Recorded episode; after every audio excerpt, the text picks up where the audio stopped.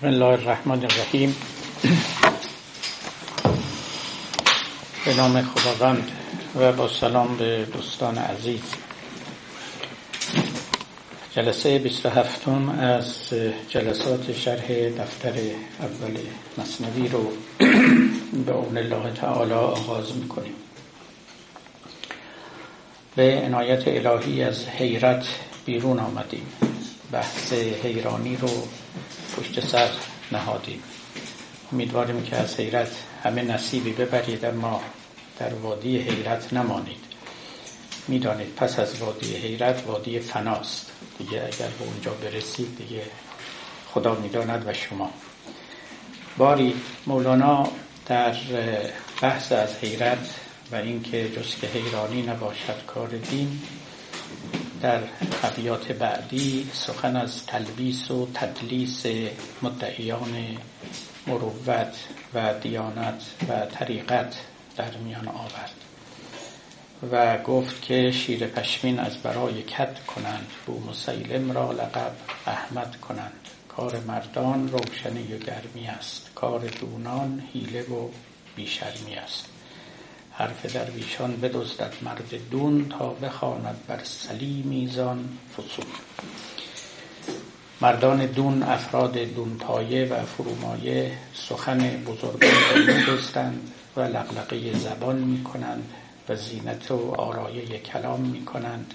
دلهای سادلوهان رو میربایند. از آنها ارادت میطلبند و حلقه تقلید و طوق تبعیت به گردن آنها میافکنند کیشی می‌سازند فرقی پدید میآورند و ریاستی برای خود فراهم می‌کنند.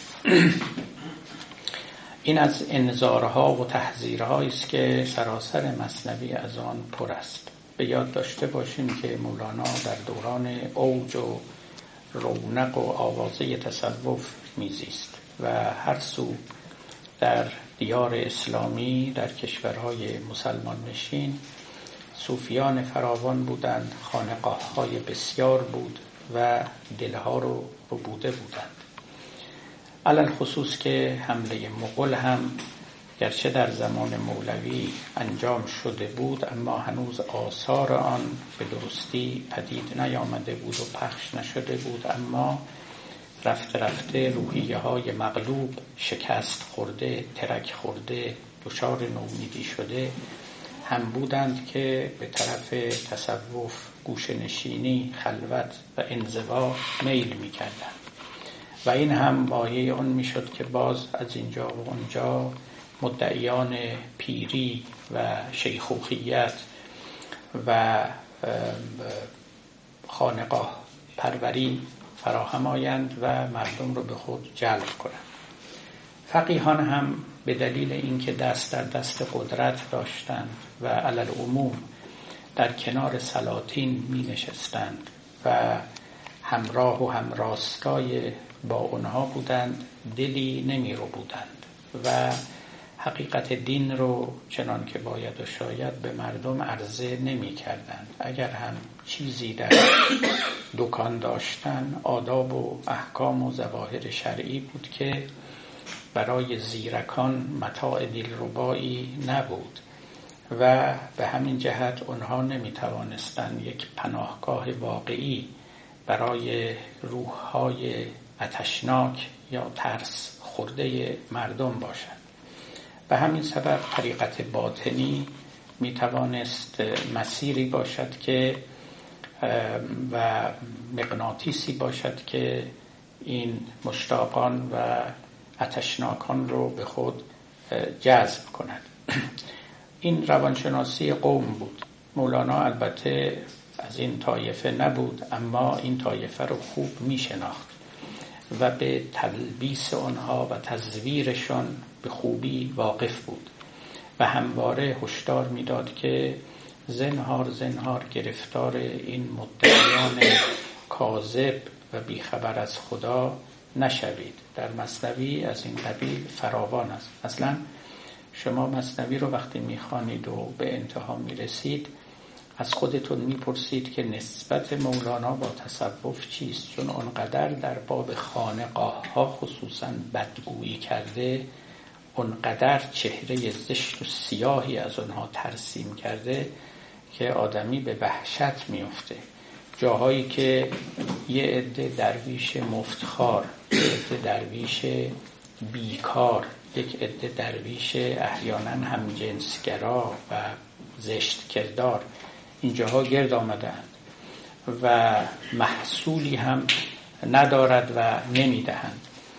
و یک جا که جمع می‌زند همه این ماجرا رو می‌گوید که از هزاران تن یکی زین صوفیند باقیان در دولت او میزیند از هزار صوفی یکی صوفی حقیقی است. بقیه در زل او در دولت او و زیر سایه او و تحت نام او زندگی می‌کنن یعنی اعتبارشون رو از همون یک صوفی واقعی می‌گیرن. کما اینکه در روزگار ما هم شما به علمای دین وقتی که نگاه کنید حقیقتا اینطور است. از هزاران تن یکی از این صوفیان یک عالم ممکن است پیدا بشود که هم عالم باشه هم پارسا باشه پناهگاه خلق باشه راهبر معنوی باشه.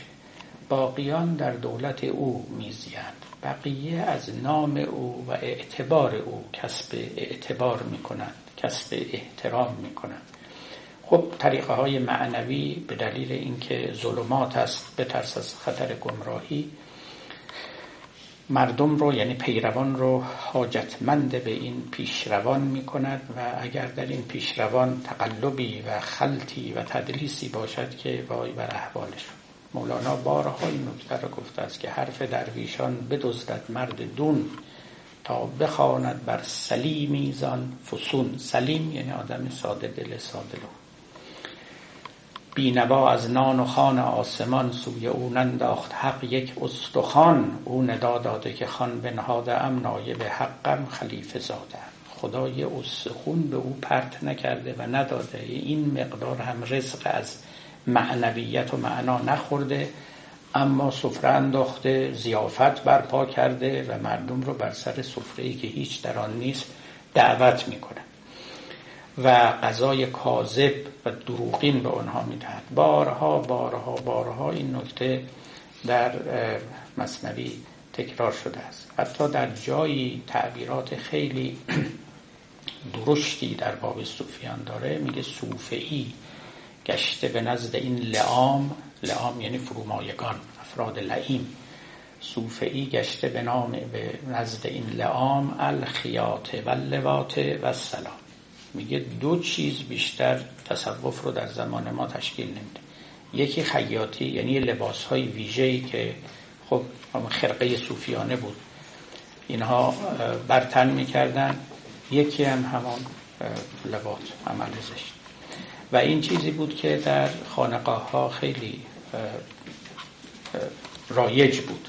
در یکی از قصه هایی که مولانا نقل می‌کنه میگه که کسی رفته بود در خانقاهی و دید که یک صوفی جوانی نشسته ولی مقدار زیادی خشت و آجر دور خودش اونجا چیده و اون وسط نشسته. گفت این کارا چه می‌کنه گفت برای که به من حمله ور میشه. من برای خودم protection اینجا درست کردم. منظورم اینه که اگر شما این مثنوی رو بخوانید از سر تا اوصافی و توصیفاتی که مولوی از خانقاه ها کرده وحشت آور است. و به آدمی می‌گوید که چه محیط آلودهی بوده اینجاها و چه محیط بیمعنویتی بوده. و همونطور که خودش می‌گفت در میان هزاران یک نفر حالا آیا خوب پیدا بشود یا نشود. یا در جای دیگری میگه دیر یابد صوفی آز از روزگار. زان سبب صوفی بود بسیار خار. میگه صوفیان دیر قضا پیدا می‌کنن. دیر به آمال خودشون می‌رسن. لذا وقتی هم که یه قضایی براشون میارن دیگه بسیار خارن پرخوری می‌کنن. یه نمی‌فهمن دارن چه کار می‌کنن. از بس گرسنگی می‌کشن از بس دیر دیر به اونها قضا و آزوقه می‌رسد چنین وضعیت روحی و روانشناختی پیدا کردن. و امثال اینها بسیاره. فعلا در مقام بیانون همقدر می‌خوام بگم اینجا که مولانا میگه درد دل خودش رو ناگهان بیان کرده که کار مردان روشنی و گرمی است. کار دونان حیله و بیشرمی است. نه هر کسی که ادعای راهبری می کند مرد است جوان مرد است روشنی بخش است گرم کننده است. بلکه بسیاری هستند که دوغینند و گرگند که لباس بره پوشیدند و به جای گرمی بخشی و روشنی آوری بیشرمی در کار اونهاست. بیشرمی یعنی بی اخلاقی یعنی هیچ اخلاقی و هیچ پایه‌ای و فضیلتی نداشتن در انتهای داستانی هم که خوندیم این آمد.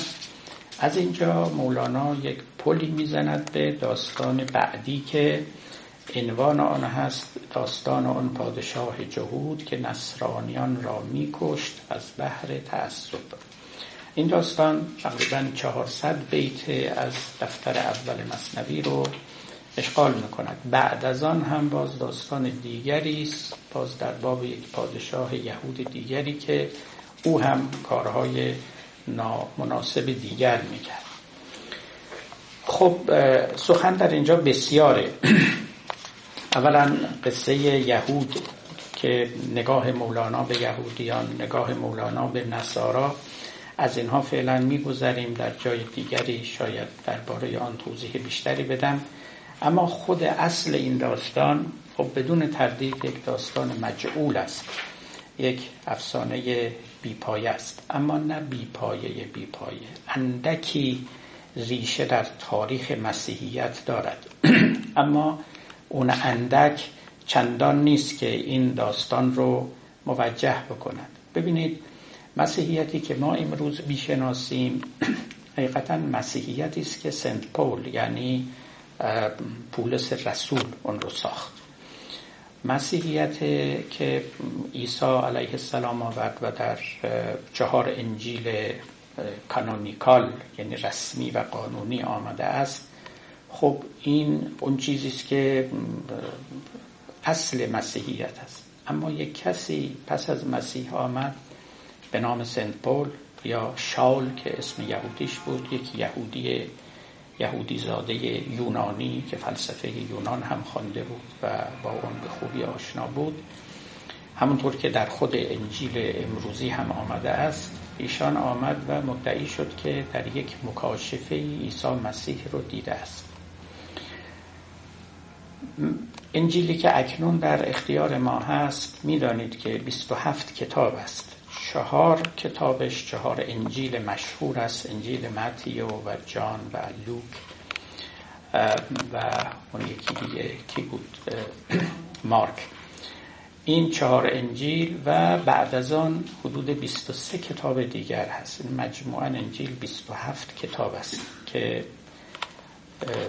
نصف او رو از نظر حجمی کمتر از نصفش رو اون چهار انجیل تشکیل میدن و کمی بیش از نصف رو بقیه کتاب هایی که تحت عنوان نیو تستامنت شناخته می شوند این همه کتاب ها هم حالا محل اختلاف است بین کاتولیک ها و پروتستان ها و ارتودکس ها داستان مفصلی است که آیا پاره از آنها حقیقتا آتنتیسیتی و وساقت دارن یا ندارن؟ ولی اونچه که فعلا در دست است همین است. تقریبا نصف این انجیل نامه است که سنت پول نوشته است. به این و آن به رومیان به کرنتیان به قلاتیان به تسالونیکیان به دیگران و به دیگران. و این اندیشه های سنت پول بود که مسیحیت رو ساخت. سنت پول که هنوز سنت نشده بود و پولس بود یا شاول بود به یهودی یک یهودی یونانی زاده بود که چنان که گفتم فلسفه یونان رو خوب آموخته بود. یهودی متعصبی بود با مسیحیان بر سر مهر نبود بلکه اونها رو آزار و تعقیب و شکنجه می‌کرد بر آنها سخت می‌گرفت در جروسالم در اورشلیم میزیست. یک بار که برای رفتن به دمشق از اورشلیم مسافرت می‌کرد اون هم باز برای اینکه پاره از مسیحیان رو در آنجا بیابد و مورد آزار قرار بده ادعا کرد که من در راه ناگهان نوری به سوی من آمد و این نور چنان خیره کننده و شدید بود که من بر زمین افتادم. در این نور و در این مکاشفه بود که عیسی رو من دیدم. او در عمر خودش عیسی رو ندیده بود. او چهار سال پس از مرگ عیسی به دنیا آمده بود. گفت در این مکاشفه بود در این جاده اورشلیم به دمشق بود که من عیسی رو دیدم. چون نور خیره کننده آمد و در گوش من گفت که چرا مرا اذیت می‌کنی؟ گفتم آقا من شما رو کی اذیت کردم؟ گفت پیروان من رو اذیت می‌کنی. و من و از من قائب شد. می‌گوید که تا سه روز من به طور کامل کور بودم. کور بود و دست او رو چنان که نوشتهاند و خود او نوشته است اینها رو و در انجیل هست دست او رو گرفتند و راهنماییش کردند و آمد به دمشق.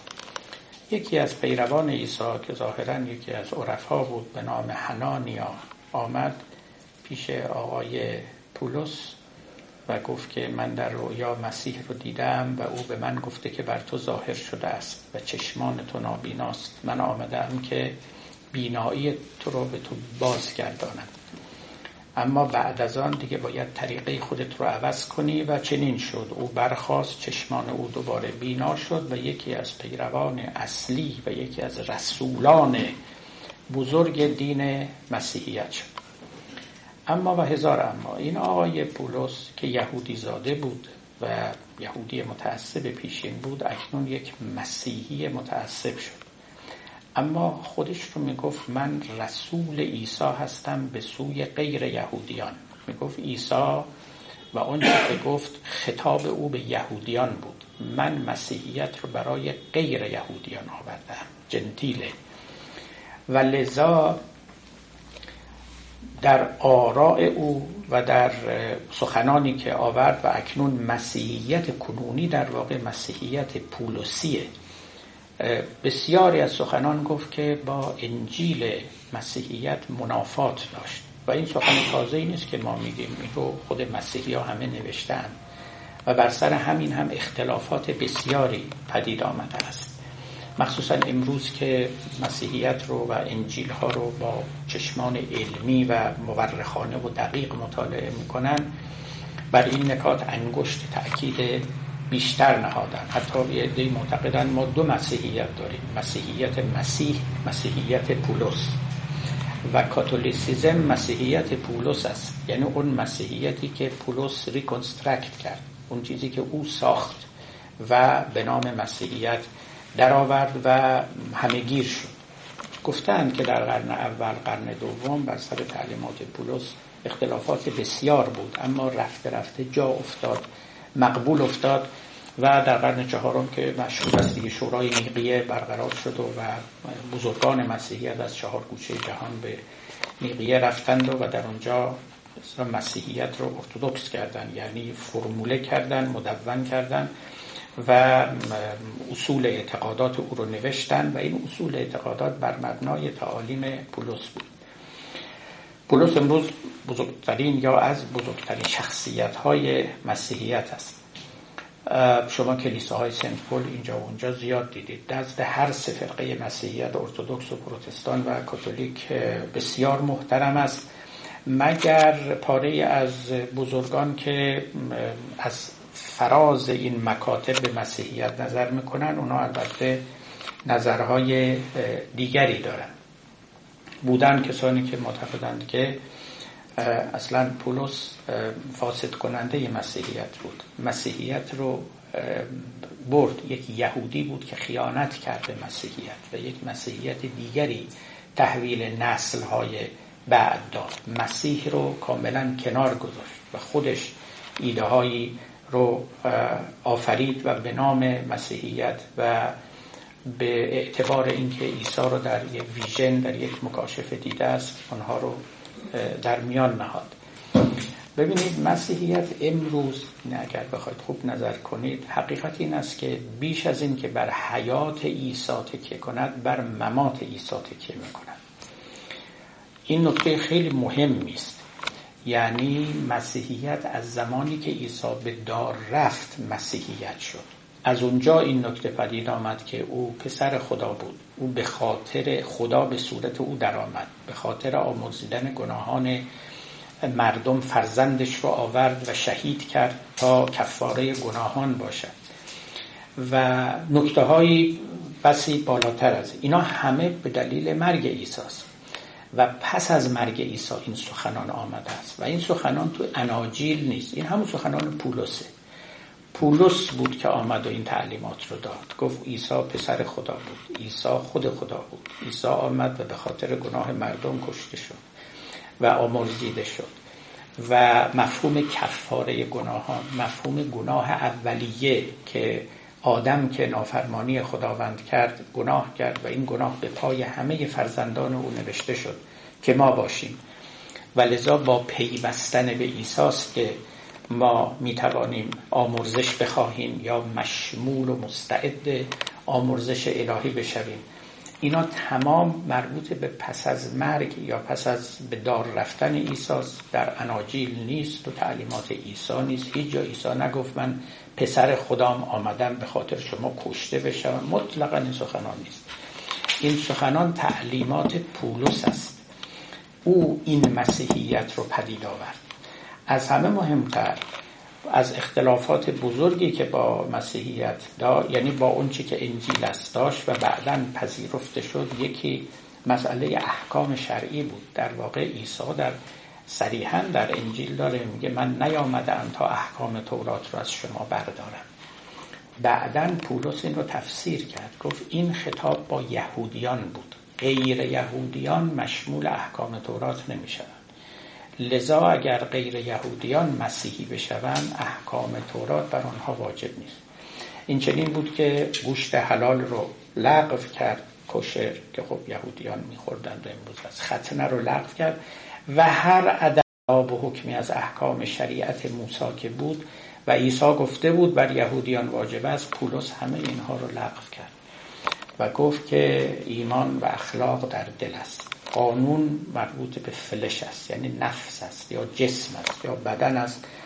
و کسی که به روح می‌پردازد به بدن نباید اعتنا کند. ختنه ختنه روح. این جمله اصلا مشهور است از پولس اگر شنیده باشید که گفت ختنه ختنه روح روح رو باید ختنه کرد روح رو باید پاکیزه کرد. و همه چیز رو به طرف دل قلب و روح برگرداند احکام شریعت موسی رو لغو و نسخ و ابطال کرد. مسیحیتی برید آورد کم و بیش شبیه این مسیحیتی که شما اکنون می‌بینید. و این همان است که در کلیساهای کاتولیک خصوصا ترویج می شود تبلیغ می شود مسیحیان به این معنا امروزه مسیحیان. یکی از بزرگان مسیحیت آلمان که آرائش رو میخواندم در این زمینه در واقع لط به کلامش این بود که پولس عملا مسیح رو کنار گذاشت و اعتنایی به او نکرد. حرفای خودش رو زد به نام مسیح. و تنها دستاویزش هم این بود که با غیر یهودیان سخن می‌گوید و این دین رو برای غیر یهودیان می‌برد. و لذا اونها حکم دیگری دارند و خدا از آنها انتظار دیگری دارد. مسیحی خیلی دلباخته دلسوخته دو قرن پیش آقای سورن کرکگار اکزیستانسیالیست موحد مشهور. ایشون خب سخنان درشتی در باب پولس داره و میگه که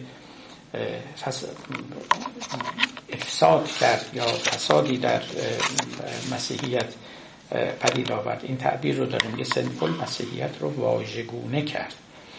و بعد هم ایراد می‌گیره به لوتر. میگه لوتر اومد با کلیسای کاتولیک مبارزه کرد. او نمی‌دونست اولین کسی که مسیحیت رو فاسد کرد پولس بود نه کلیسای کاتولیک. اگر می‌خواست با فساد و کجروی در مسیحیت مبارزه کنه باید با پولس می‌کرد.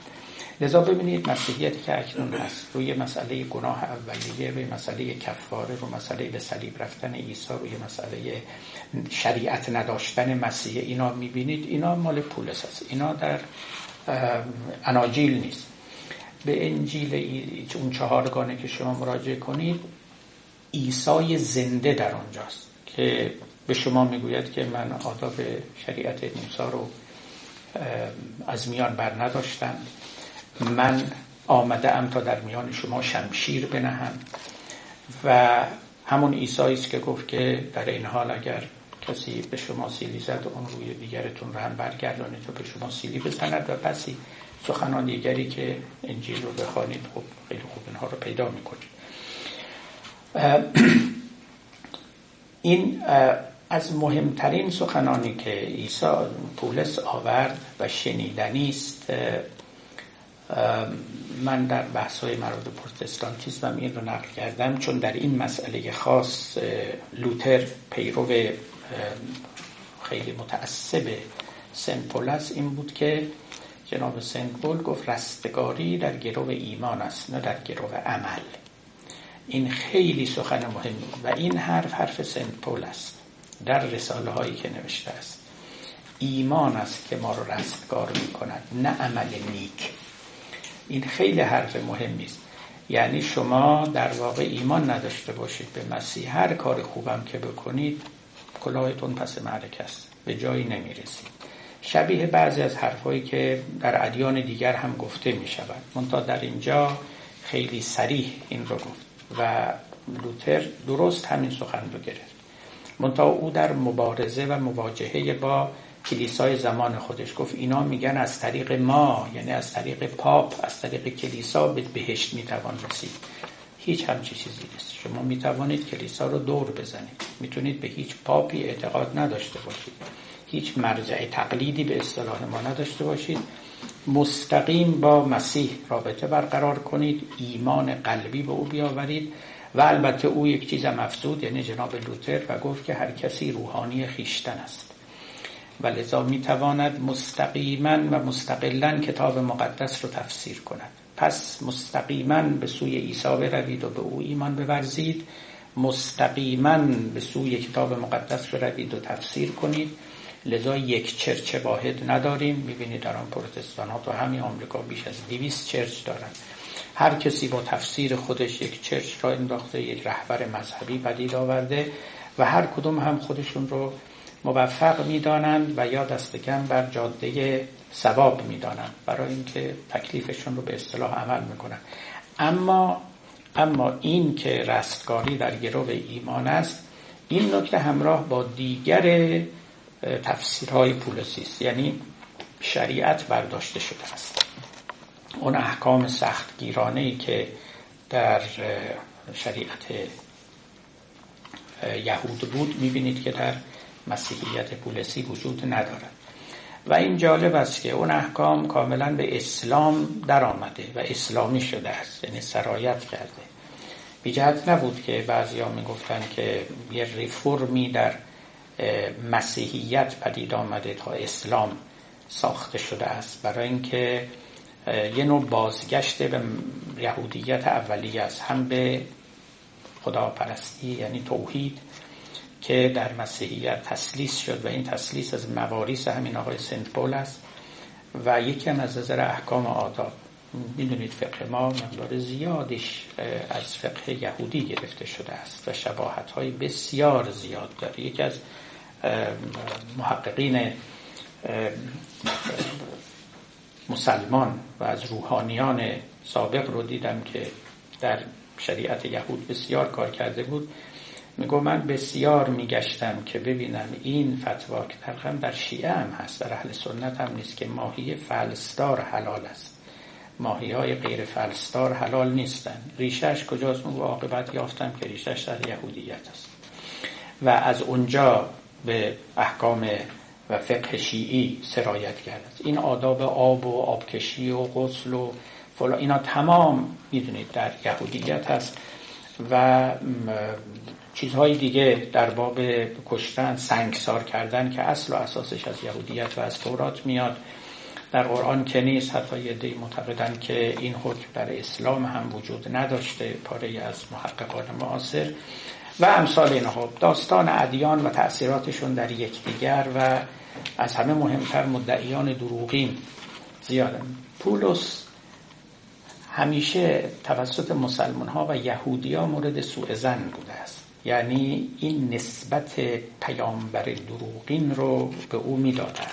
هم یهودیانی که دل پری از مسیحیت داشتند و هم در مسلمان ها که او رو شخص نابکاری می‌دانستند که تحریف کرد دین مسیحیت رو و آدابی رو از خود آورد و به نام مسیح اونها رو در میان مردم رواج من این مقدمات رو گفتم یک کمی هم خارج شدیم از خط اصلی تفسیر مصنوی برای اینکه خدمت شما ارز کنم این داستان مصنوی از روی قصه پولس ساخته شده است. اما در او انحراف و تحریف بسیار زیاد وجود داره. مولانا البته پروای اینکه در قصه چیزی بر قصه چیزی بیافزاید یا از او بکاهد یا به او پیچش و چرخشی بدهد پروایی نداشت. همه این کارها رو می‌کرد برای اینکه قصد او تاریخ گویی که نبود و خیلی هم شخص مبرخی نبود از عموم مطالبی که چه در باب اسلام آورده و چه در باب غیر اسلام نشان می‌دهد که دقت نظر مورخانه در این امور نداشته است بلکه ابزاری رو می‌گرفته بهانه می‌کرده برای اینکه سخن خودش رو بگه. در اینجا مولانا یک نفر رو که نامش رو گذاشته وزیر یک پادشاه یهود که توصیفاتش می‌خوره به جناب پولس و اینکه آمد تا مسیحیان رو به جان هم بیاندازه و تحریفاتی در تعلیمات مسیحی ایجاد کنه معرفی می‌کنند به نام وزیر که آمد و باعث شد که خون و خونروزی و کشت و کشتار میان مسیحیان پدید بیاد و اونها به جان هم بیفتند چون به هر یکی وعده داد و نامه ای داد که تو خلیفه بعد از منی به دیگری هم همین رو گفت به دیگری هم همین رو گفت. به دوازده نفر که عددشون با دوازده حواری عیسی انتباق داره فقط عددشون. به دوازده نفر از عمرای مسیحی وعده ها داد و نامه ها نوشت توصیه ها کرد تعلیماتی در اختیار اونها قرار داد اما تعلیمات متضاد. که وقتی که این جناب وزیر تدلیسگر فریبکار از دنیا رفت. هر یکی از این امیران ادعا کردند که ما خلیفه او و جانشین او هستیم و لذا این دوازده نفر هم به طور فیزیکی به جان هم افتادن هم به لحاظ نظری. به خاطر اینکه به هر کدام چیزی یاد داده بود که به دیگری ضد اون رو یاد داده بود. نظرا و عملا اینها رو به جان هم انداخت و فتنه و آشوب و تشویشی در مسیحیت پدید آورد و این نقش یک راهنمای دروغین و یک راهزن واقعی بود که چنین بلایی رو پدید آورد. این لب این داستانه. اما خب صورت داستان رو باید فرو بگذاریم. مولوی در این داستان حرفای دل خودش رو می‌زنه. اولا مهمترین دردی که در دل اوست همین راهزنانی هستند که گرگند ولی در لباس شبانند. و بزرگترین آفت از آنها برمیخیزد برای عالم دین و دینداری. و این قصه رو در یعنی این معنا رو در این جامعه در آورده است و تحویل ما میده. اما بالاتر از اون و مهمتر از اون به نظر من مطالب متضادی است که مولوی یاد اون وزیر مکار داده به اصطلاح تا اون وزیر مکار به صورت تعالیمی به دوازده خلیفه خود بدهد. تعالیم متضاد. یعنی به شخص الف چیزی بگوید به شخص به چیز دیگری ضد او به شخص جیم چیز دیگری ضد او. چنان که گفتم این هیچ واقعیت نداره. این دیگه یک خیال پردازی است یک داستان پردازی است در عالم خیال مولانا. تمام این تعالیم تعالیم دینی و اخلاقی هستند. تمام این تعالیم تعالیم دینی و اخلاقی هستند. تعالیمی هستند که خیلی ظاهر نیکو و پسندیدنی و معقولی دارند. اما در باطن اونها که بروی با هم اختلاف و تناقض پیدا می‌کنند. و همین تناقض ها هم بود که پدر اون مسیحیان رو درآورد و اونها رو با یکدیگر به جنگ افکند. خب حالا خواهیم خون اونها رو ولی وقتی که به اونها می‌رسیم و یکایک شما نظر می‌کنید می‌بینید که هر کدوم به جای خود خیلی عالی و مقبول است. اما بلا فاصله مولانا پاتک می‌زنه به اصطلاح بدل او رو می‌زنه. سخن دیگری میگه که اون هم به نظر خوب و معقول میاد اما با اولی متفاوت و متضاد مولوی شگردش هنرش ترفندش اصلا در سراسر مصنوی این است. یعنی خوب می‌دونه که در عرفان و در دین اقوال و اندیشه های بسیار متضاد با هم وجود داره. و اینا همیشه در کنار هم و به موازات هم وجود داشتن شما از موضع یک انسان اخلاقی ده جور موضع می‌تونید بگیرید. و این سخنی است که بعدا البته یکی از فیلسوفان زمان ما به نام آقای آیسا برلین بیان کرد دیگه. آیسا برلین که فیلسوف انگلیسی بود اون هم اتفاقا یهودی بود انگلیسی روسی بود. بسیار خوشفکر و خوش قلم. ایشون یک تئوری خاصی داره در باب اخلاق.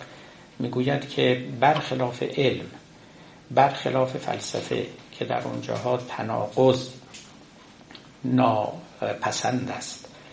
و اگر عالمی یا فیلسوفی به تناقضی برسد معلوم می شود که در کار و اشکالی هست و باید به رفع اون تناقض همت بگمارد.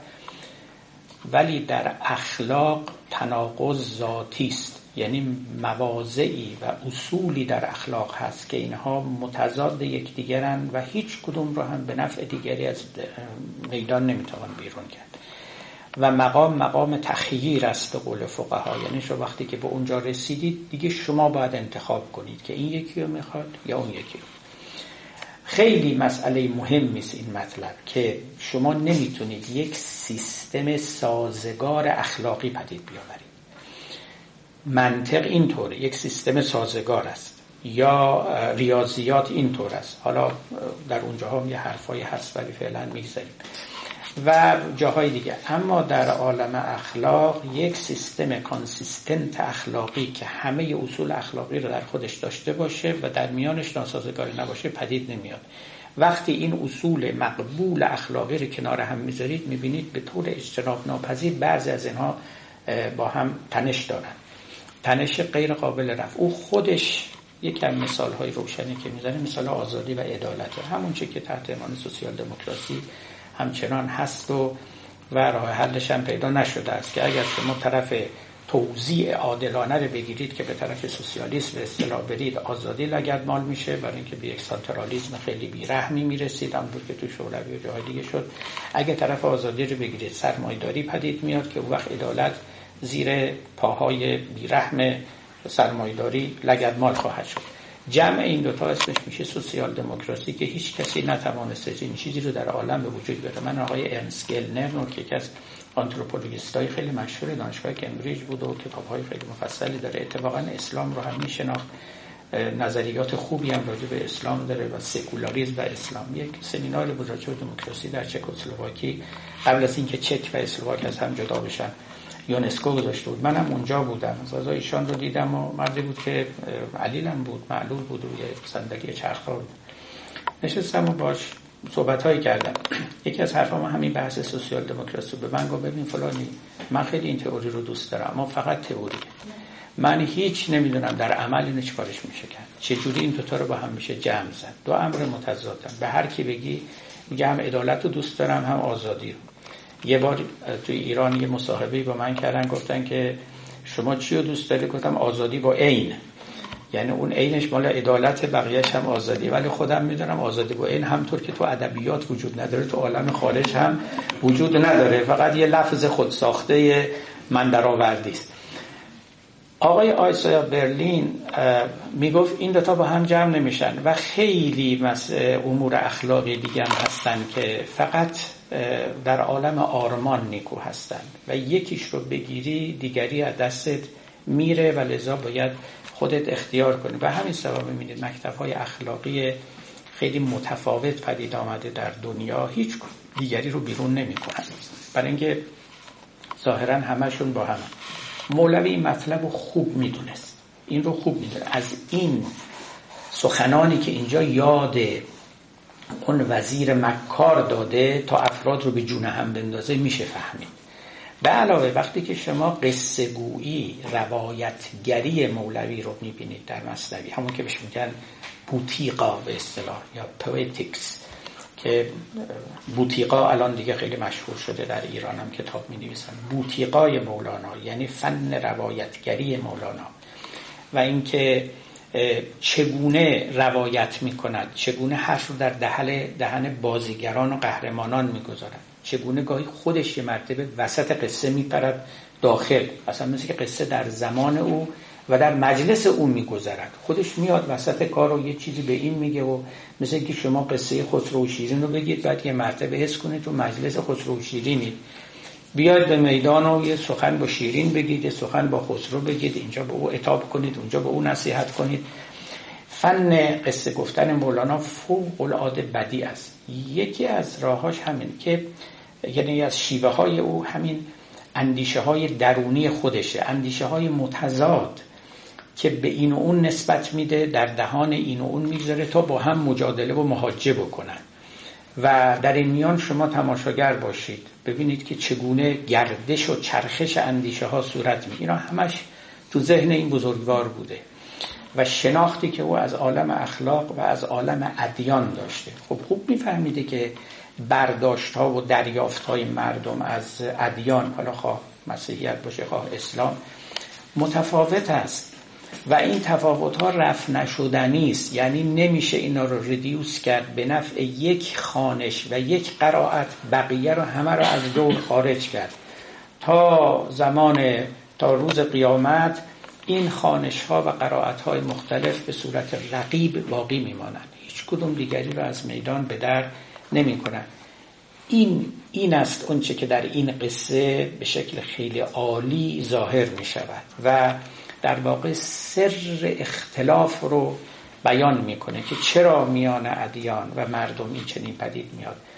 به یک تعبیر می‌خواد بگه کسی توطعه نکرده کسی نقشه نکشیده. حالا این جناب وزیر مکار اینجا این کار کرده بود اما او هم بر مبنای آموزه های درونی دین این کار رو کرده بود.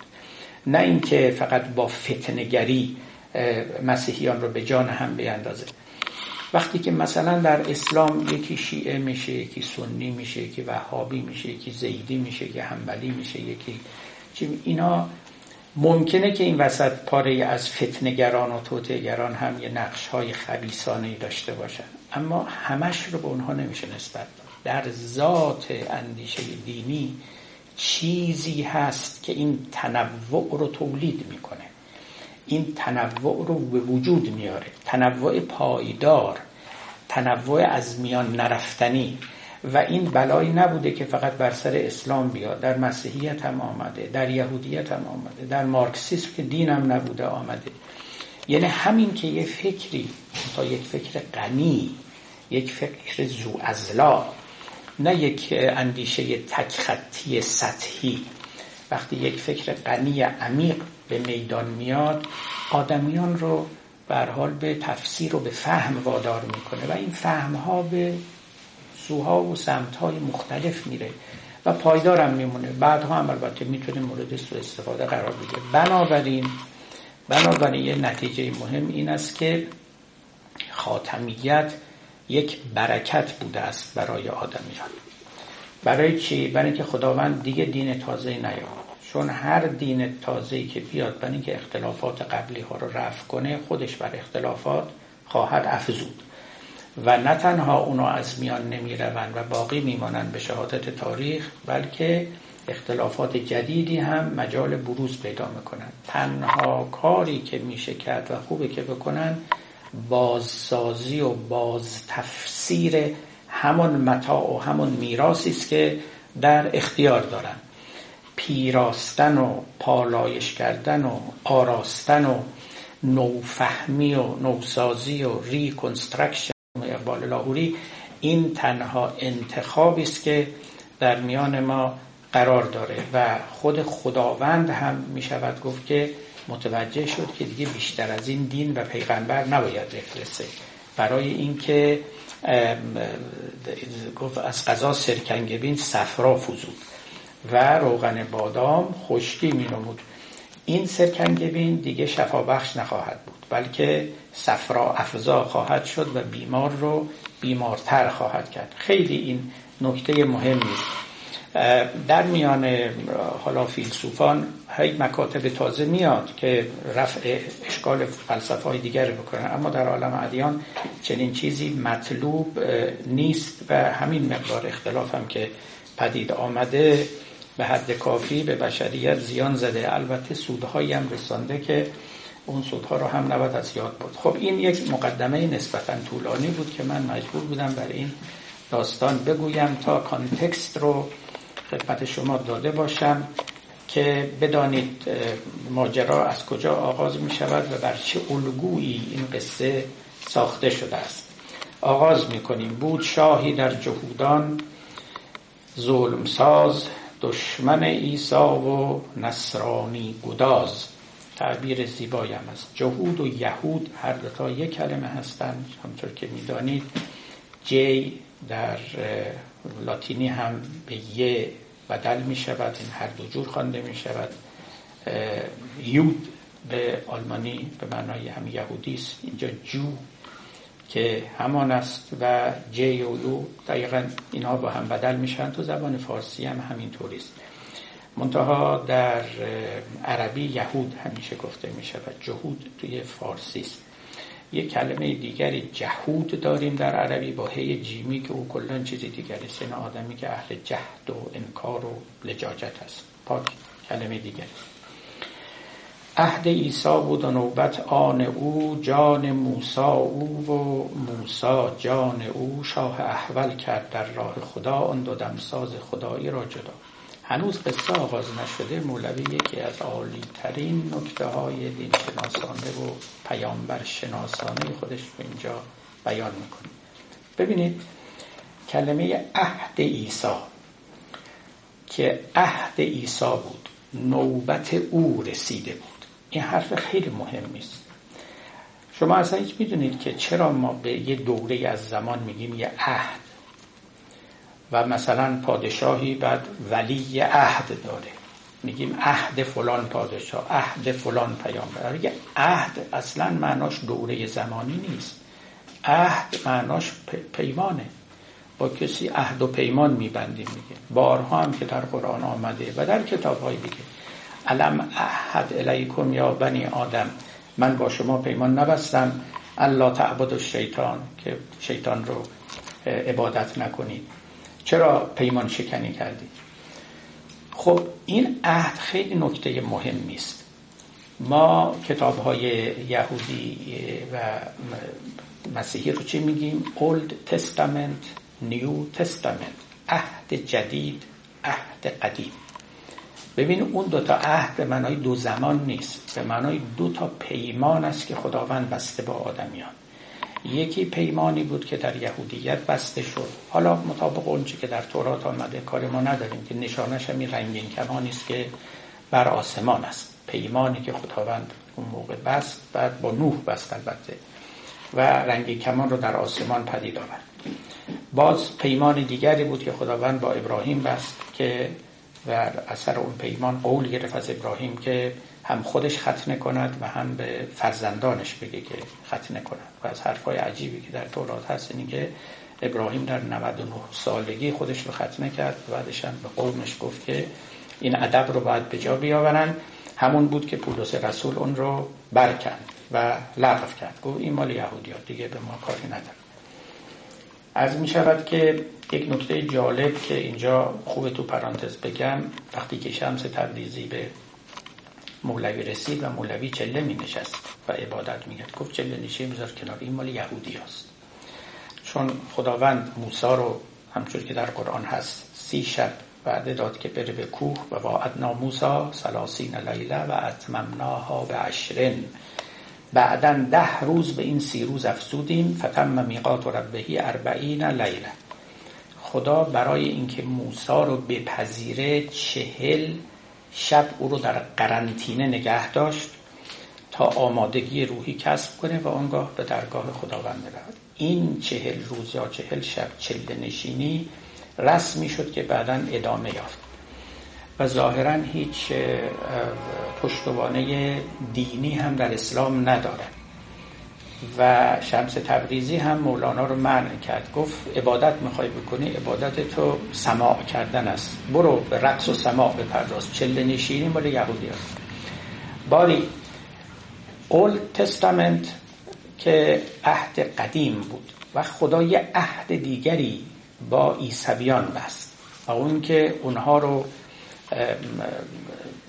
نسل پایداری در روی زمین بکند که اون نیو تستامنت شد.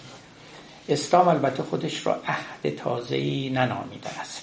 یعنی ما قرآن رو یه تستامنت تازه‌ای نمیشماریم. مسلمان ها نمیشمارند و در قرآن هم چنین گفته نشده است که این پیامبر با شما عهد تازه یا خداوند عهد تازه‌ای با شما میبندد که این پیامبر رو فرستاده است. قصد من توجه دادن شما به مفهوم عهد است که عهد در اصل از اون از اونجا میاد. عهدی است که خداوند با آدمیان میبندد. و با این عهدی که میبندد یه عهد شروع می شود یعنی یه دوره آغاز می شود که در این دوره اولا انتظارات خاصی خداوند از آدمیان دارد. و تجلی خاصی بر آدمیان می کند خودش رو به شکل ویژه‌ای به اونها می نمایاند یه فضای خاصی ایجاد می کند که آدمیان در درون اون فضا و از پشت اون عینک خدا رو می بینند و خدا رو پرستش می کنند نیک و بد به معنای خاصی برای اونها تعریف می شود و زندگی آداب ویژه پیدا می‌کنه. وقتی که عهد تازه خداوند بست اونگاه شما می‌بینید که مسائل عوض می‌شود. یادتون باشه من یه وقتی اینجا صحبت می‌کردم راجع به گناهان می‌گفتم دو جور گناه داریم گناه های اخلاقی داریم که همیشه هستند یعنی همیشه گناهن و گناه های شرعی داریم که همیشه گناه نیستن. از شرعی به شرع دیگری عوض می شود در مسیحیت شرابخوری حرام نبود ولی در اسلام حرام شد. اتفاقا مولانا به این نکته خیلی هم توجه داره. یکی از داستانهایش که در دفتر پنجم مصنوی آورده اونجا پادشاهی رو ذکر می‌کند که میگه غلام خودش رو فرستاد برای اینکه بره برای او شراب تهیه کند و به دربار بیاورد. غلام رفته بود و شراب تهیه کرده بود.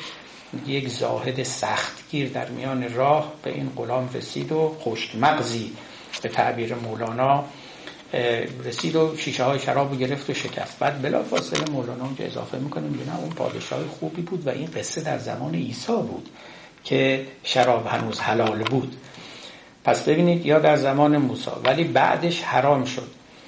گناهان شرعی تفاوت پیدا می‌کنن یا مثلا اگر تعلیمات پولس رسول رو قبول داشته باشیم دیگه گوشت کوشر نخوردنش دیگه حرام نیست. در حالی که مطابق عهد قدیم که خدا با یهودی ها بسته همچنان باید گوشت حلال بخورن که همون کشر باشه و با آداب ذبح ویژه‌ای که تقریبا شبیه آداب ذبح اسلامی است. و پاره از فقهای ما فقهاشیه در گذشته ذبح مسیحیان و ذبح یهودیان رو قبول داشتن و معتقد بودن آنچه که به دست آنها مثل شهید ثانی کشته می شود حلال است.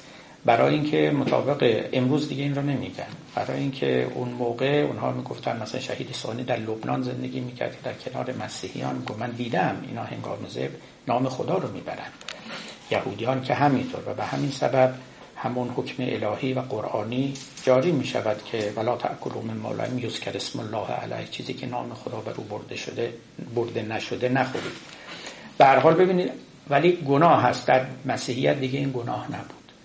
یعنی چیزی که ذبح شرعی نشده بخورید. شما گناه نیست. گناهان از عهدی به عهدی عوض می شوند گناهان شرعی. اما گناهان اخلاقی همیشه گناهن یعنی دروغگویی همیشه گناه هست مثلا. یا غیبت کردن یا آدم کشی. در واقع تقریبا آنچه که در اون ده فرمان عیسی آمده است ده فرمان در تورات آمده و مورد قبول عیسویان هم هست که کسی را نکش نام خدا رو به زشتی یا به تزویر مبر که از قضا خیلی مناسبه. با همین حکایتی که اینجا داریم می‌کنیم. قسم دروغ نخور و امثال اینا. و عهدها این چنین تعریف می شود یعنی نیک و بدهای شرعی متفاوت می شود عیسی صریحا در انجیل هست که گفت که شما از این به بعد بنده خدا نیستید دوست خدا هستید. این بندگی مفهوم یهودی بود.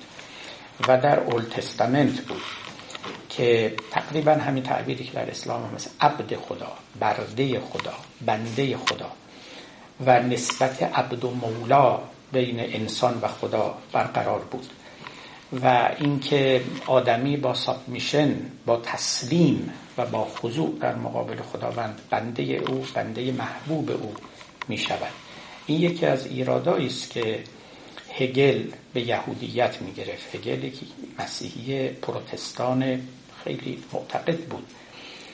می گفت که در یهودیت عشق نیست بندگی است و بین مولا و بنده رابطه محبت برقرار نمی شود اینها در دو کلاسن و یکی بر دیگری تفوق دارد. اون شاعر خودمون چی گفت؟ گفت بنازم به بزم محبت که اونجا گدایی و شاهی مقابل نشینند در بزم محبت گدا و شاه کنار هم میشینن. دیگه شاه شاه نیست گدا هم گدا نیست. این دوتا یکی میشن یکسان میشن.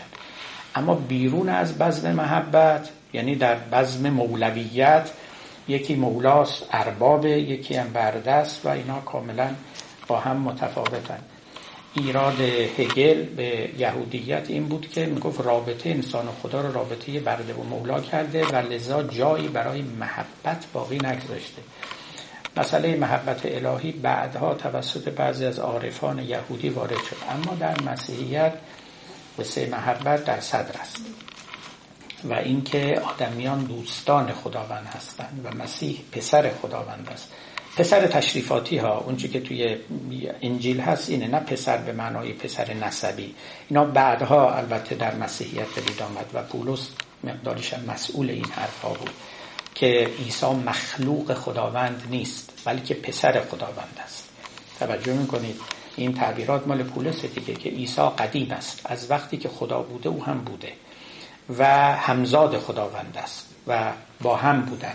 ولی در حکم پسر اوست. و سوره قل هو الله ما که هر روز در نماز می‌خونیم لم یلد و لم یولد و لم یکن له کفوا احد. در واقع جواب مسیحی است. نه خدا پدر است نه فرزند است نه زاده است و نه نه والد است نه مولود است. هیچ کدوم اینها نیست. ولی این تعبیر بیگاتن گاد خدای مولود خدای زاده شده عینا مال مسیحیت خب ببینید وقتی که این عهد عوض میشه همه اینا عوض میشه. یک نسبت انسان و خدا می‌بینید که نسبت دو تا دوست میشه.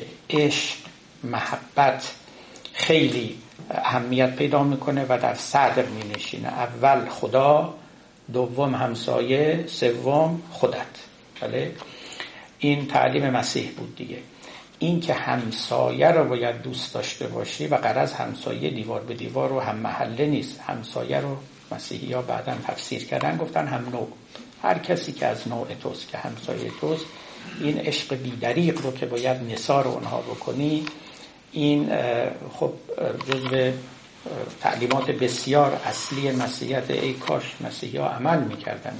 ای کاش همین محبتی رو که عیسی بهشون آموخته بود نصار دیگران می‌کردن. جنگ صلیبی را نمینداختن دوباره امروز جنگ صلیبی دوم و سوم پدید نمی آوردن عیسی گفته بود که سیلی زد بهتون روتونم اون بر کنی سیلی هم اون بر خودشون سیلی می‌زنن به دیگران. خلاصه اون مسیحیت رو هم و مسیح رو هم باید بهش تسلیت گفت که پیروان خوبی ندارد و به نام او متاسفانه جنایت می‌کنن باری این که عهدها عوض می شود یه وقت دوره این پیامبر است یا دوره او این یک اندیشه ای رو داد به فیلسوفانی مثل آقای هگل. ببینید هگل در تاریخ دوره ای می اندیشد اما نه ادوار دینی. این مهم نیست که ادوار دینی باشن یا نباشن. مهم این است که معتقدن که درست مثل اون مفهوم پارادایم ها در ساینس. شما با پارادایم های آشنا باشید همونطور که تامس کون گفت یه پارادایم یعنی یک فضای فکری حاکم میشه. همه در درون اون فضا فکر می‌کنن. اصلا کسی بیرون از او رو نمی‌تونه ببینه. تقریبا مثل مفهوم ایدئولوژی در مارکسیسم. مارکسیسم قرن 19 تقریبا مثل مفهوم اپیستیمه نزد میشل فوکو در زمان ما. ما من قبلا اینجا خدمتون گفتم مثلا ما در دوران پارادایم humanism زندگی می‌کنیم. انسان اصل است انسان محور است. این یه پارادایمی است یعنی یک خیمه است برپا شده و ما توی این خیمه زندگی می‌کنیم. به هر طرف نگاه می‌کنیم این انسان جلوی ماست. همه چیزمون باید انسانی باشد. سیاستمون اخلاقمون دینمون خانه سازیمون غیره. یه وقتی اینطوری نبود واقعا. ادیان که میان یا تاریخ دوره هایی داره که در هر دوره چیزی اصالت و محوریت پیدا می‌کنه. این سخنی است که نزد هگل شما می‌بینید. از زمان هگل به این بر این حرف خیلی رواج گرفت که ما هم گاهی نابجا به کار می‌بریم. شنیدید دیگه هم هم گاهی فلان چیز دورش گذشته. این حرفا رو ما می‌زنیم یا نمی‌زنیم؟ فلان چیز دورش گذشته. یه معنای خیلی عمیق داره یه معنای خیلی هم سطحی داره. و متاسفانه این معنای خیلی سطحیش رایجی تقریبا مفهوم مده. یک مدی میاد به بازار مثلا فلان جور کفش و فلان جور لباس و فلان جور آرایش مو فلان بعد دورش هم میگذره و یه مد دیگه میاد. این همون معنی سطحی امره. توجه می‌کنید؟ خیلی خوبی هم هست. و اینکه اونا که اهل مد نیستن همطوری که این مدی گذشت میرن همون جنس های گرون و ارزون می‌خرن. یه دفعه من رفت بودم برای دخترم لباس بخرم فروشنده خانم بود. گفت من لباس های خیلی خوبی دارم. اما مد نیست گفتم نه بیار بیار همون رو بیار. ببینید مطلب اینطوریه دیگه. این یه معنای خیلی ضعیف خیلی سطحی و قشری از مفهوم مده خب؟ که یه دارم اسیر کرده و در واقع مکر سرمایهداریه خلاصش. برای اینکه چی جنسی رو آب کنه و بفروشه مجبوره که مد پدید بیاره و بعد هم پیامبرانی هستن که این مدها رو ترویج می‌کنند و و به مردم اینها رو تزریق می‌کنن و دورش میگذره. دوره که گذشت همه اون چیزی که می‌گفتن آلیس و از آسمون افتاده تمام میشه.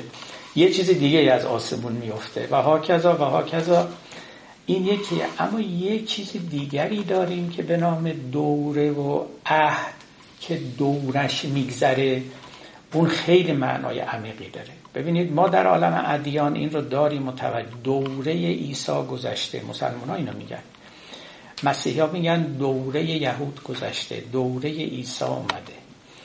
این بیش از این است که بگیم که خب موسی رفت و یه پیغمبر تازی. هر پیغمبری یه دورانی رو با خودش آغاز می‌کنه. یه عهدی رو بین آدمی و خدا برقرار می‌کنه. نه اینکه فقط یک کسی میره یک کسی دیگه میاد. ما امروز نمیگیم که مثلا دوره حافظ گذشته. نه دورش نگذشته. ممکنه یه حافظ دیگه هم ظهور کنه یه مولانای دیگه هم ظهور کنه. چون اینا مدعی این نبودن که عهدی بین بنده و خدا برقرار می‌کنن. اما پیامبران این چنین بودن فیلسوفان جدید پس از هگل و مخصوصا در نزد فیلسوف آلمانی که نیمه اول قرن بیستم بود آقای مارتین هایدگر ایشون همین اندیشه دینی عهدها و دورانها رو از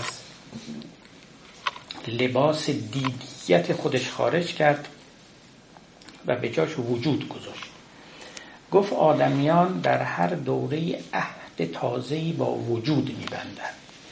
حالا این حرف یعنی چی؟ بعد از خود ایشون بپرسید. من اینجا در مقام تبیین و تقریرش نیستم. مشکلم هست بیانش.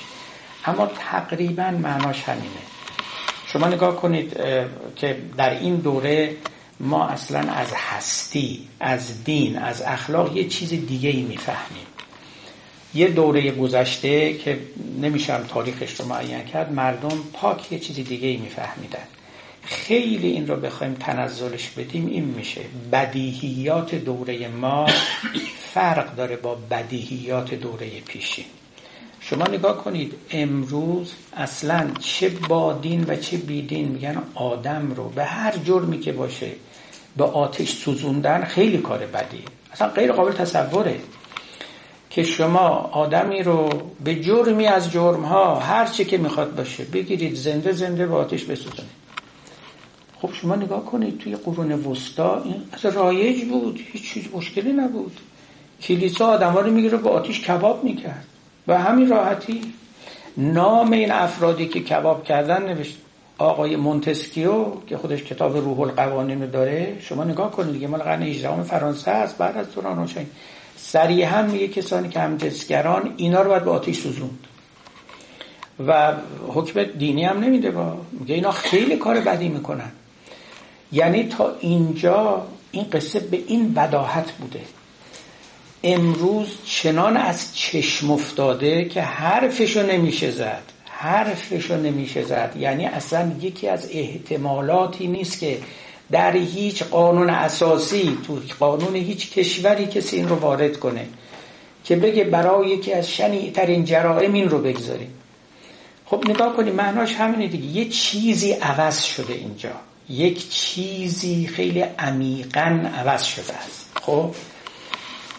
اون چیز عبارت است از اینکه آدمیان مثل اینکه عمیقا عوض شدن. نگاهشون به قول های دیگر به وجود عوض شده. عهد دیگری با هستی بستن نمیگه با خدا. حتی اینکه آدم به خدا اعتقاد داشته باشه و نداشته باشه اونم یه عهدی است که با هستی میبنده. توجه یه دوره است که در اون دوره خدا مرکز است.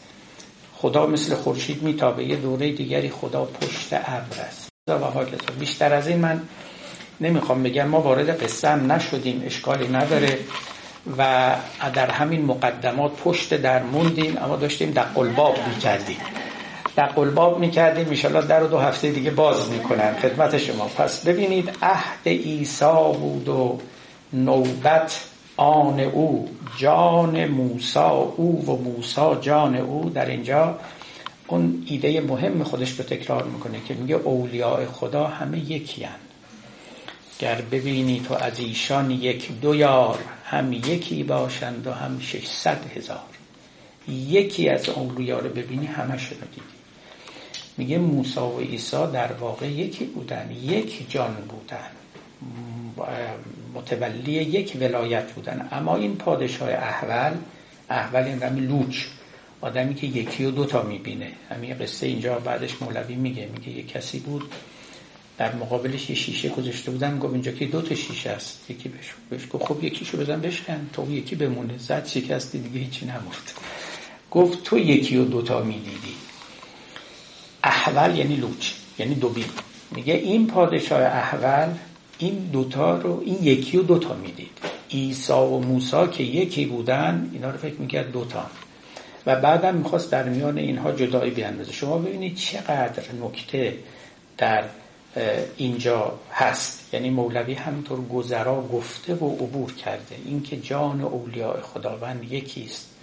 اینکه پیامبران همه در عالم معنا یک نفرن.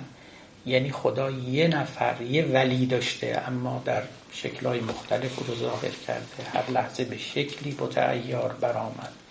دل برد و نهان شد. هر دم به لباس دیگران یار برآمد. و غیره و غیره. دومم این که پلورالیزم دینی رو که بعدا هم حالا خواهیم دید می‌بینید چجور مولوی پشتیبانی می‌کند که همه ادیان در اصل یکی هستند. از نظرگاه هست ای مغز وجود اختلاف مؤمن و گبر و یهود. از پرسپکتیو از دیدگاه هست که اینا عوض میشن و اینا اینا یکی هست. به قول او این چراغ و این پتیله دیگر است. چراغا فرق می‌کنن. نور یکیست.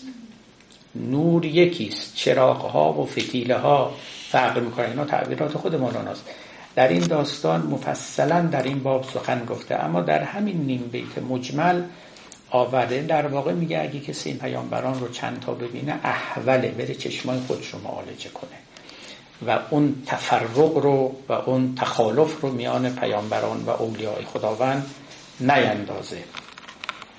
خب تا همینجا پشت در میمانیم و اما خوشبختیم که در قلباب کرده ایم و چون در معنا زنی بازت کنند. پر فکرت زن که شهبازت کنند. در معنا رو کوبیدیم.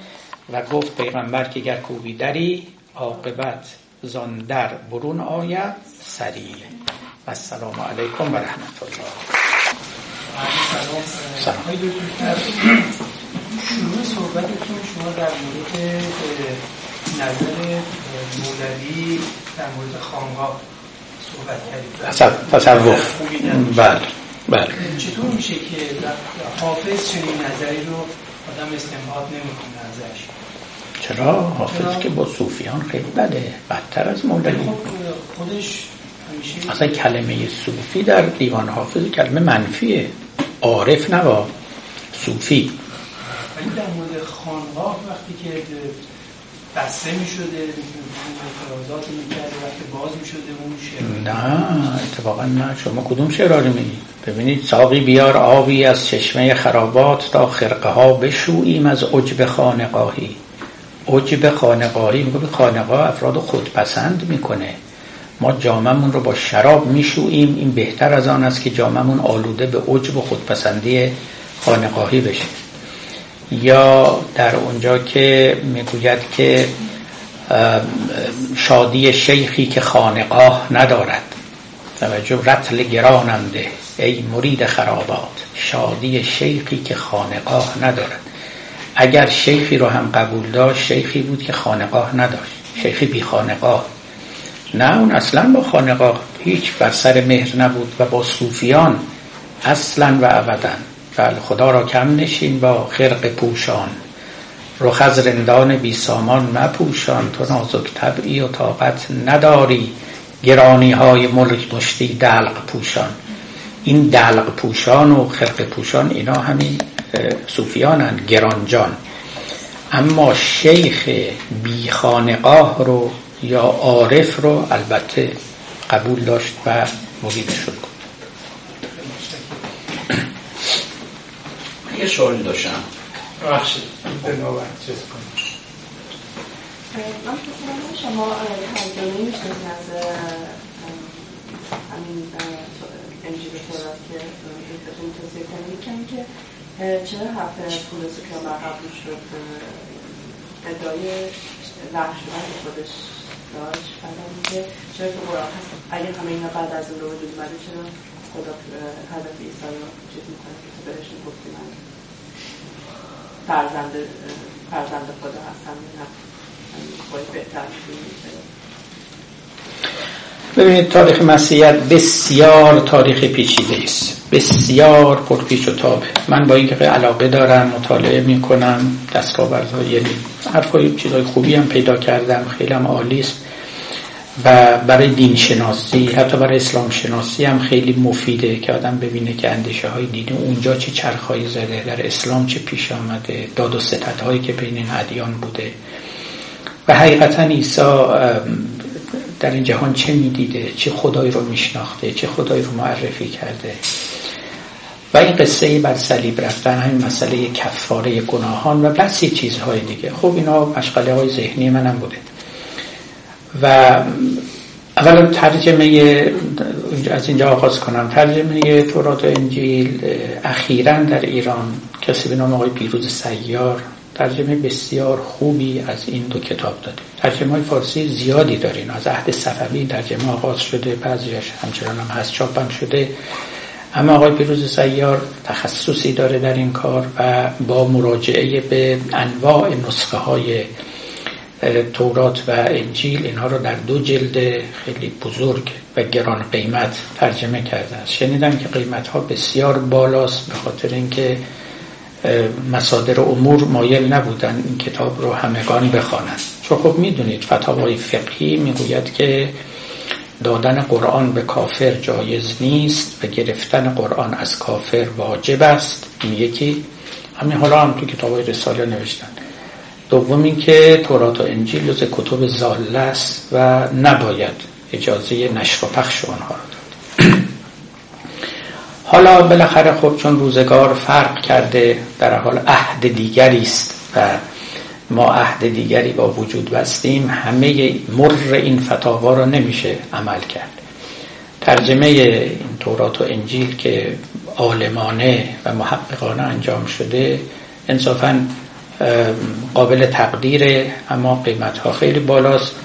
شاید هم یکی از دلایل یا عللش این بوده. این نکته اول نکته دوم راجع به اینکه چرا اون مقبول افتاد والا اینو شما باید برید تو تاریخ چهار قرن اولیه تاریخ مسیحیت دوران پری ارتودکسیه یعنی هنوز مسیحیت استقرار پیدا نکرده. درست شبیه دو قرن اول پس از اسلامه. که همه جور حرف هست همه جور تفسیری هست. راجع به کتاب راجع به خدا راجع به مسیح.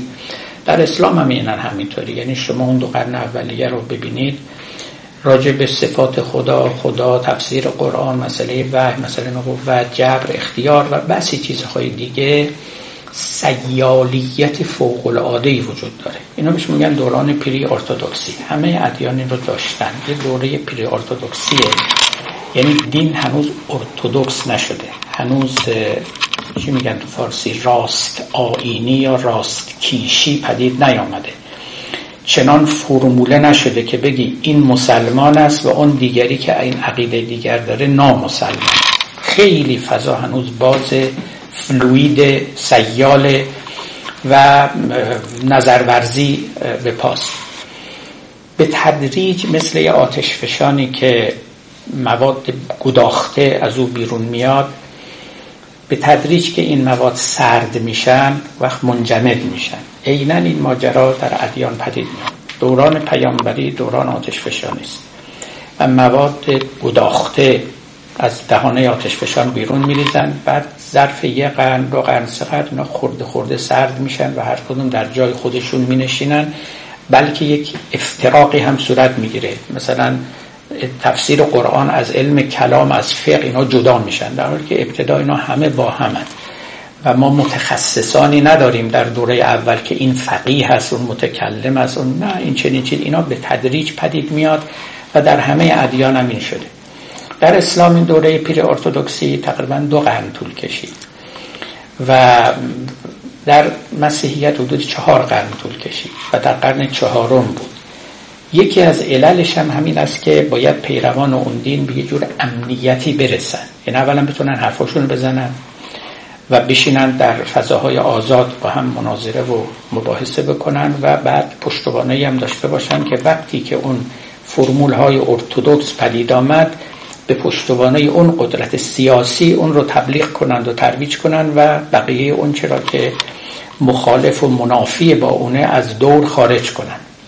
خب شما ببینید مثلا ابتدا در اسلام در دوران عثمان بود. بنابر قول مشهور که خب قرآن نوشته شد. مصحف به اصطلاح پدید آمد که کنونیکال بود یعنی دیگه مصحف رسمی بود. و خب مصحف های غیر رسمی وجود داشت. تمام اونا رو عثمان دستور داد بسوزانند گفت دیگه قرآن دیگری نماند. به همین دلیل به عثمان گفتن حراق المصاحف آدم قرآن سوز قرآن ها رو سوزون. برای اینکه این یکی که کنونیکاله رسمی باید باقی بمونه. دیگه بقیه می‌شد قرآن های غیر رسمی.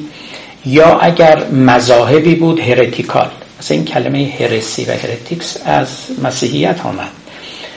در قرن چهارم تو مسیحیت چنان که می‌دانید خب اینقدر اختلاف رأی زیاد شده بود و از طرفی روم مسیحی شد. و کنستانتین امپراتور روم پشت مسیحیت ایستاد. جلسه تشکیل دادن در نزدیک ترکیه در یونان قدیم. اونجا تعداد زیادی از اسقف های بزرگ مسیحیت شرکت کردند و حرفاشون رو نشستن. ظرف دو ماه سه ماه حرفاشون خلاصه یکی کردن که مسیحیت این است آن است آن است. مسیح کیست؟ کریستولوژی به اصطلاح مسیح شناسی. انجیل های مقبول کدامن؟ شاید نزدیک صد انجیل وجود داشت. اینا از این صد انجیل چهار انجیلش رو قبول کردن. بقیه رو همه نان کنونیکال غیر رسمی و یه تعداد رو هرتیکال یعنی بدعت و کفرالود معرفی کردن. شاید تا نزدیک 80 تا از این انجیل ها الان توی موزه واتیکان هست. طوری که من شنیدم تعداد زیادی از اونها اینجا هست. ولی این چهارتا کنونیکال و رسمی است. خب در اون چهار قرن اولیه چی گذشته اطلاعات خیلی زیادی در دست نیست. اطلاعات جسته و گریخته است. تمام اندیشه ها. پتروس رسول دیگر یا پیتر به اصطلاح مسیح بود. همونی که مسیح گفت که تو پیتری و من هم کلیسای این در انجیله و من کلیسای خود رو هم بر این راک بر این صخره یا بر این پیتر بنامین هم پیتر به لاتینی یعنی سنگ. پتر. پترول. یعنی دیگه روغن سنگ به اصطلاح که نفته اینم باز مورد باز تفسیر قرار گرفت که عیسی کلیسای خودش رو گفت روی سنگ یا روی پیتر که معناش سنگ بنامینه هم. آیا پیتر خلیفه ایساس یا نه؟ میدین از همینجا بود که اختلاف شد و کاتولیکا گفتن خلیفه است. شبیه همونی که ما در تشیع هم داریم ولی پروتستان آمدن گفتن نه خلافتی در کار نیست. ارتودکس هم همینطور. اینا روش دیگه رو در پیش گرفتن. در اون دوران چه ها گذشت جسته و گریخته اطلاعاتی داریم. یعنی مسیحیان دارن. اختلاف هم هست. همچنان دربار اونها کتاب نوشته میشه. همچنان تفسیرهای تازه به وجود میاد. خب ببین راجع پولس هم که من گفتم یه تعدادی قلیلی البته. تا امروز هستن که قبول ندارن و معتقدن که او تحریف کرد دین مسیح اما کاتولیسیزم در واقع بر تعلیمات او بنا شده است. اما اون که شما میگید در قرآن آمده اتفاقا در قرآن خیلی از چیزای پولس نیامده. یعنی اینکه شریعت از عیسی برداشته شده همچه چیزی نیست. از قضا اینطور نیست. اونی هم که گفتگویی که در قرآن هست یه جور میشه گفت گفتگوی فرضی خیالیه. که اینا میگن تو پسر خدایی اینا میگن مادر تو مادر خداست. تو بهشون یاد داده بودی. خدای تو که می‌دونی من هم چه حرفی نزدم. توجه می‌کنید؟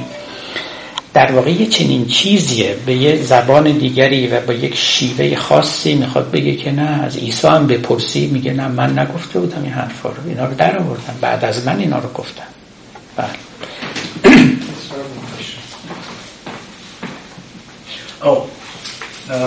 شاید می‌خواستم بکنم اینی که شما همونطور که فرمودین گفتین که عیسی زایده نشده و خدا فرزندی نداشته ولی اینو در نماز به عربی گفتیم. در قرآن یعنی در قرآن. ما چرا در ایران نماز و فارسی نمی‌خونیم؟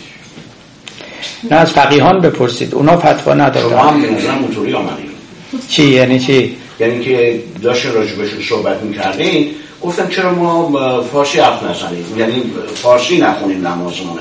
عوضی که کلمات عربی استفاده این سوال فقهیه اکثر مردم نمی‌فهمن. مثل من نمی‌دونستم که اون کلماتی که شما گفتی بیشتر زایی نشده. من نمی‌دونستم این اصلا تو نماز خب ببینید دوست عزیز خیلی زحمت نداره. اون اون آیه همش دو تا خطه. همشون چی؟ همشون همه یه نماز شما که معنیشو بفهمید فکر کنم 15 دقیقه بعد وقت صرف کن آدم برای دینش این 15 مردم. هم همینطور. شما مگه مردم رو الان مردم این دیگه.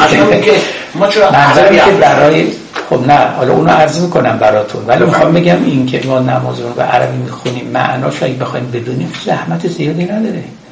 کمترین کار تو زندگی آدم یاد گرفتن معنای آیات نماز. همین آیاتی که تو نماز می‌خونیم کمترین کار شما برای چرز کنم یه فرض کنید که دوش بخواید بگیرید بیشتر از اون وقت صرف می‌کنید. همین که بشینید از یه کسی که بلده بگید این آیه های قلوب الله یعنی چی؟ به همین اندازه که من اینجا گفتم معناش همین یا یه قرآنی که ترجمه داره بخونید. خب سوره فاتحه که همون سوره حمد که ما می‌خونیم اونجا ترجمهش هست سوره قلوب الله هست. چیزی من قرآن شده خوندم. آره. و در سوره بقره در آیه بقره سوره 17 میگه خداوند جودها رو بر بقیه برتری داده. وقتی من خوندم خیلی عصبانی شدم گفتم پیش کسی بر کسی برتری نداره. پس قرآن آیا زده نقلیش میگی خب ببینید دیگه از وارد بحث های دیگه شده من خوندم کتابا رو. بله می‌دونم. نه می‌خواستم بگم در مورد نماز که میفرمایید کارش آسانه. اونجا یهودیان رو در زمان خودشون میگه شما رو به دلیل این دینی که به شما فرستادن و عهدی که با شما بستن بر دیگران برتری دارید. معنیشی که اونا اگر بیان باش به پیوندن به دین شما اونا هم دیگه برتر شما برتر نخواهید بود. نه اینکه تا آخر دنیا اونا برترن نسبت به دیگران. بله. خب متشکریم از دوستان. ممنون. ان